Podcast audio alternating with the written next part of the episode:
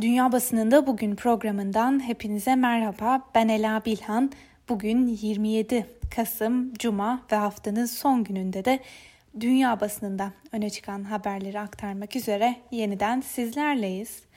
Bugün bültenimize dün Türkiye'de yaşanan önemli bir gelişmenin e, dünya basına yansımalarına göz atarak başlayalım. Katar dün imzalanan bir anlaşmayla Borsa İstanbul'un %10'luk payını satın alarak Borsa İstanbul'un resmi ortaklarından biri oldu. Katar devletinin yatırım fonu olan Katar Yatırım Otoritesi'nin ortaklık için ne kadar ödediği de açıklanmadı ve bu haber bugün e, Türkiye basınında olduğu kadar dünya basınında da geniş yer buldu. Örneğin bugün meseleyi gündemine taşıyan İngiliz BBC şöyle diyor. Bu anlaşma Katar ve Türkiye arasındaki ilişkilerin daha da güçlenmesi olarak değerlendiriliyor. Son yıllarda iki ülke arasında yapılan ticari anlaşmaların sayısının artması Türkiye'nin Katar'ı batılı ortaklarının yerine mi koymaya çalıştığı sorusunun ortaya çıkmasına da neden oluyor. Bloomberg ise Katar'ın Borsa İstanbul'dan pay satın almasına ilişkin aktardığı haberinde iki ülke arasındaki ilişkilerin 2016 yılındaki darbe girişiminden beri güçlendiğine vurgu yapıyor. Suudi Arabistan öncülüğündeki Körfez ülkelerinin uyguladığı boykot sırasında Türkiye'nin Katar'a e, destek verdiği belirtilirken Türkiye'nin 2017 yılından beri Katar'daki üste askerlerinin bulunduğu da aktarıldı. Financial Times haberi Katar yine zor zamanda yetişti başlığıyla aktarmış. Financial Times gazetesi Katar'ın yine Türkiye ekonomisinin zor bir döneminde çeşitli anlaşmalarla e, yetiştiğini yazmış. Gazete yapılan bu anlaşmaların miktarları düşük bile olsa Türkiye'nin doğrudan yabancı yatırıma ihtiyaç duyduğu bir dönemde önemli bir katkı olduğunu vurguluyor. Bu yıl liradaki yeni bir düşüş ve koronavirüs salgınının etkileriyle ağır bir baskı altındaki Türkiye ekonomisi iyice sıkışmışken Doha Merkez Bankası'nın kasasına verdiği desteği 15 milyar dolara çıkardı. Middle East Eye şöyle yazmış. Katar kur krizi yaşayan Türkiye'ye milyarlarca dolar yatırım yapacak. Kıbrıs basınından Cyprus Mail ise farklı bir noktaya dikkat çekiyor. Katar ve Türkiye arasındaki son anlaşma İsrail, Birleşik Arap Emirlikleri ve Bahreyn arasındaki ekonomik işbirliklerine bir karşı hamle olarak yorumlanıyor. Yorumunu yapmış Cyprus Mail gazetesi. Borsa İstanbul'a ve yeni ortağına ilişkin aktardığımız bu haberlerin ardından yine Türkiye'yi ilgilendiren bir diğer haberle devam edelim. Euronews bugün gündemine bir haber taşımış. Buna göre Fransa Doğu Akdeniz kriziyle ilgili Türkiye'ye yaptırım uygulaması için Avrupa Birliği'ne baskılarını sürdürüyor. Paris yönetimi Avrupa Birliği'nin 1 Ekim'deki yaptırım ihtarına rağmen Erdoğan'ın geri adım atmadığını söylüyor. Fransa, Yunanistan ve Kuzey Kıbrıs Türkiye'nin ekonomisinin hedef alındığı daha sert yaptırımlar istiyor. Fakat Reuters'ın haberine göre kulislerde konuşulan yaptırımlar arasında ekonomik kısıtlamaların dışında Türkiye'nin Avrupa Birliği'ne üye ülke statüsünün kaldırılması da bulunuyor. Avrupa Parlamentosu'ndan Türkiye'ye yaptırım çağrısı başlıklı bir diğer habere göre Avrupa Parlamentosu Doğu Akdeniz'deki sondaj çalışmaları yüzünden Türkiye ile AB arasında yaşanan kriz nedeniyle Aralık zirvesinde Türkiye konusunu görüşecek olan AB liderlerine yaptırım kararı alınması yönünde çağrı yaptı. Ancak AP'nin e, bu kararının bağlayıcı olmadığı yalnızca tavsiye niteliğinde olduğuna da dikkat çekelim. Bu arada dün de söylemiştik bir kez daha tekrar edelim. Bir Alman gemisinin bu hafta Akdeniz'de bir Türk gemisini durdurmasının yaptırım kararında kilit rol oynayan Almanya ile Türkiye arasında da gerginliğe yol açmış olması AB içinde yaptırım isteyen tarafın elini iyice güçlendirdi. Alman basınından Deutsche Welle'nin Türkiye ilişkin bir haberiyle devam edelim. Avrupa Parlamentosu Ankara ile yeni bir ilişki modeli istiyor. Bir Avrupa Parlamentosu raporunda ilk defa Ankara ile üyelik yerine yeni ilişki modeli arayışı tartışmaya açılıyor. Bir diğer habere göre de Libya açıklarında Türk gemisinin aranmasıyla başlayan gerilim İrini misyonunu gündeme getirirken Deutsche Welle'nin konuştuğu birçok uzman Libya'daki gelişmeler göz önünde bulundurulduğunda misyonun genişletilmesi gerektiği görüşünü savunuyorlar. Türkiye'de vatandaş dövizden vazgeçmiyor başlıklı bir diğer habere göre ekonomi yönetimindeki değişim ve reform söylemlerine rağmen yerli yatırımcılar TL yerine döviz almaya devam ediyor. Merkez Bankası verilerine göre son 3 haftada döviz hesapları 7.1 milyar dolar artış kaydetti. Deutsche Welle'ye konuşan ekonomistlere göre dövize talebin en önemli nedeni yüksek enflasyon ve Türk lirasına olan güvensizlik. Dün Fransız basınından aktardığımız haberlerde Dağlık Karabağ'ın bağımsızlığının tanınması için Fransız Senatosu'nda oylanan karar teklifi kabul edildi demiştik. Ancak bu karar Fransa'da yeni bir krize yol açtı. Fransa Dışişleri Bakanlığı Senato'nun çağrısına rağmen Dağlık Karabağ'ı bağımsız bir cumhuriyet olarak tanımadıklarını açıkladı. Aktardığımız bu haberlerin ardından bültenimize Amerikan basınıyla başlayalım. İlk gazetemiz Washington Post gazetesi. Ee, Trump, Biden'ın zaferinin seçim kurulu tarafından resmi olarak onaylanması durumunda Beyaz Sarayı terk edeceğini açıkladı. Ancak aynı Trump kaybettiğini iddia ettikleri seçim sonucunu tersine çevirmek için mücadelesini de sürdürme sözü verdi. Trump yine bu sözlerinin ardından gerçeklerin kendi tarafında olduğunu, seçici kurulun Biden'ı seçmesi takdirinde büyük bir hata yapacağını çünkü seçimlere hile karıştığını ifade ederek iddialarını tekrarladı. Bu ikili söylemine rağmen Beyaz Sarayı terk edeceğini söylemesi bugüne kadarki ilk açık taahhüdü olarak da yorumlanmış Washington Post gazetesi tarafından.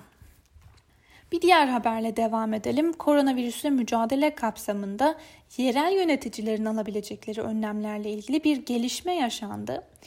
Amerika'da mahkeme yerel yönetimlerin zaman zaman dini özgürlükler ve halk sağlığı gibi konular arasında ikilemde kalabileceğini ancak bu durumda din özgürlüğüne öncelik verilmesi gerektiğine karar vererek ibadethanelere ve dini mekanlara salgın koşullarında bir ayrıcalık tanınmasına karar verdi.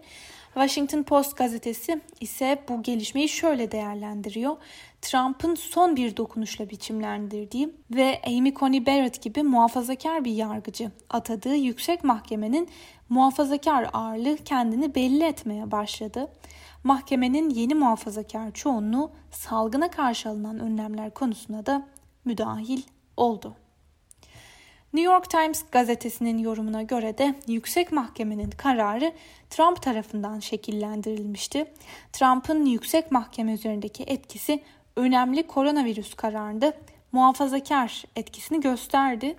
Yargıç Amy Coney Barrett'ın din özgürlüğüne e, verdiği destek biliniyor.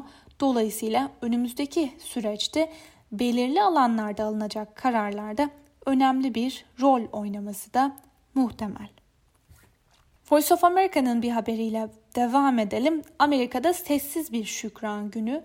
Uzmanlar ve yetkililer Amerikalıları şükran gününde kalabalık buluşmalar ve seyahatlerden uzak durmaya çağırmıştı.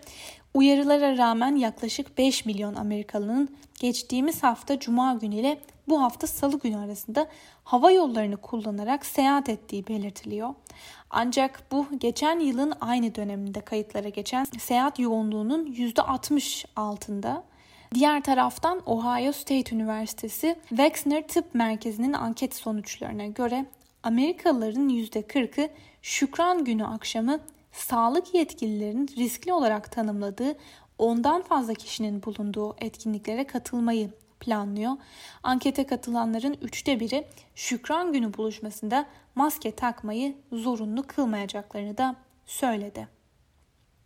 Amerikan basınından aktardığımız bu haber ve yorumların ardından İngiliz basınına da göz atalım.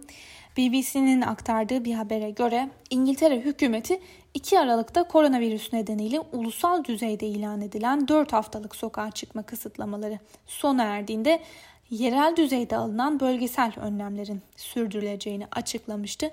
Buna göre başkent Londra ve Liverpool dahil birçok bölge belirlenen 3 risk düzeyinden ikincisi olan orta tehdit grubunda yer alıyor. The Guardian gazetesinin manşetinde İngiltere'ye dair alınan bu son kararla milletvekillerinde bir huzursuzluk olduğuna dikkat çekilmiş. Risk grupları, nüfus başına vaka sayısı ve virüsün yayılma hızı göz önüne alınarak yeniden belirlendiği aktarılan habere göre 55 milyon kişi risk altında sayılan kategoride bulunacak ve bu da milletvekillerinde büyük bir rahatsızlık yaratıyor. Times gazetesinin manşetinde ise İngiltere Başbakanı Boris Johnson'ın sözleri var. Johnson'a göre üçüncü bir ulusal çaplı karantinayı önlemek için Ocak ayında daha sert önlemlere ihtiyaç duyulacak.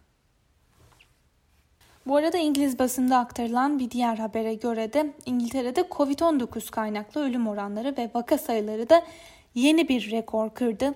Ülkede son 24 saatte 669 kişinin hayatını kaybetmesiyle 5 Mayıs'tan bu yana en yüksek günlük can kaybına ulaşıldı. Toplam vaka sayısı ise 1 milyon 557 bine yükseldi. Bültenimizin sonuna doğru yaklaşırken dünya basınında öne çıkan diğer haberlere de göz atalım.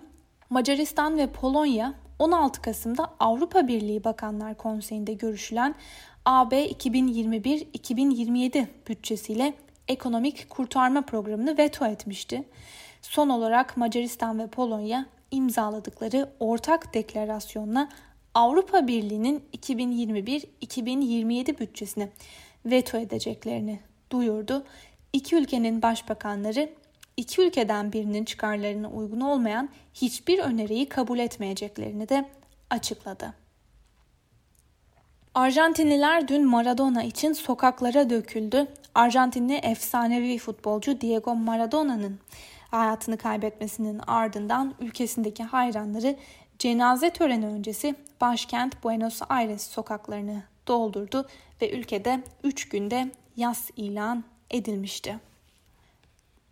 Venezuela'da 1 Ocak 2020'de 57.301 bolivar olan dolar kuru 26 Kasım itibariyle 1 milyon 37 bin bolivara yükseldi.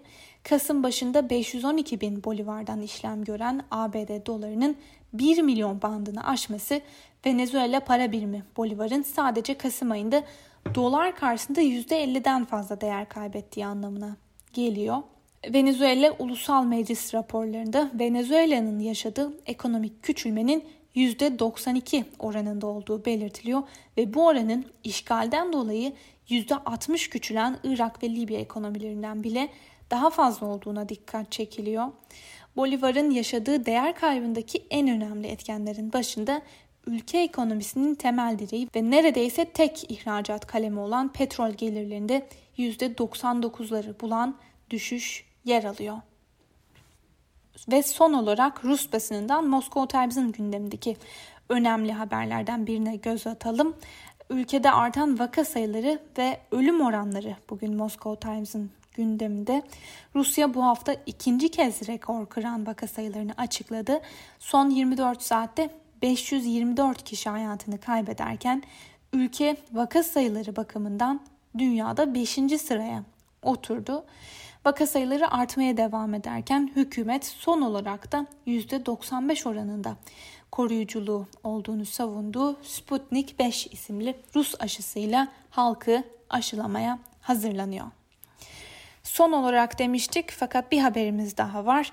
Çin basınından Global Times Biden Çin ve ABD ilişkilerini sıfırlayacak mı yoksa ilişkiler hiç olmadığı kadar kötü bir hal mi alacak diye sormuş. Birçok gözlemci Çin ve ABD arasındaki bağların gelecek dönemde yine rekabet ile yönetileceğini öngörse de Biden yönetimindeki Çin ve ABD ilişkilerinin farklı olacağı yorumunu yapıyorlar. Uzmanlar aradaki ilişkiyi betimlemek için yönetilen rekabet veya sınırlı rekabet terimlerini kullanmayı tercih ediyorlar. Sevgili Özgürüz Radyo dinleyicileri, Global Times'dan aktardığımız bu yorumla birlikte bugünkü programımızın da sonuna geldik. Haftaya pazartesi günü aynı saatte tekrar görüşmek dileğiyle sizlere şimdiden iyi hafta sonları. Özgürüz Radyo'dan ayrılmayın. Hoşçakalın.